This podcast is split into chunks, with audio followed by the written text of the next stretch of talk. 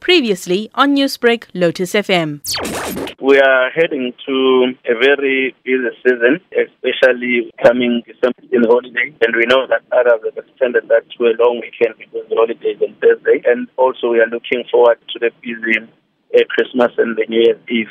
We all know that around that time, the province of KwaZulu-Natal always attracts uh, an influx of traffic coming to the province. Uh, we expect that our national roads in the main will be busy, the N2 and the N3 and other alternative routes which are providing a link to neighboring provinces and neighboring countries. We have put together our plan. This is going to be a heightened period where we are going to be upscaling our efforts in terms of ensuring uh, vigilance and enforcement on the road. We want to make sure that we sustain the downward trajectory in terms of the decrease of uh, fatalities and crashes in the province. We are working with um, all other stakeholders, all other land agencies. The Premier of the province, Honorable Sihle Zikalala, also launched the festive season safety plan of the province in Durban and also gave marching orders to all law enforcement agencies to be on the ground to make sure that um, there is no vehicle that uh, goes unchecked in the province and make sure that uh, there is also no violation that goes unpunished. As uh, we are also aware that this week there will also be an intensification of our operations as there will be a national launch of the festive season road safety campaign in Bloemfontein by the minister, but also provinces of course have programs that will be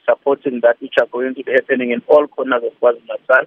And uh, we will see the MEC uh, in the remaining days moving very closely to strategic areas including the borders of KwaZulu-Natal, and other provinces and also the other key strategic areas that we are going to be focusing on, including the engagement with the, the public transport sector, focusing enforcement on the freight and the bus industry. Last year, we saw law enforcement technologies, including breathalyzers, vehicles fitted with moving violations, recoding devices, also number plate recognition technology. That formed part of the department's previous campaign. Will we also see the implementation of such technologies in assisting to tackle unruly motorists? Absolutely. With the fourth industrial revolution, part of our strategy is to make sure that uh, we capitalize on the advantages that are brought by the technology and the developments in the technological space. So we have got a number of interventions that we are going to be looking into, including utilization of drones in monitoring the tolls, in monitoring some of hazardous spots. You'll know that some areas are also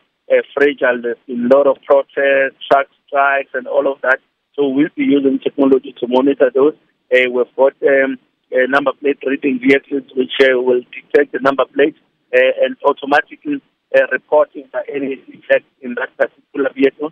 We are also um, having an average speed over distance technology that can measure the distance that you have traveled from point A to point B. We've seen many tragic incidents on the country's roads previously. What would be your tips for motorists when it comes to fostering a culture of responsible driving? Our message is that safety begins with me. If as a driver I violate one traffic law, that will result to the death of about 10 people or more.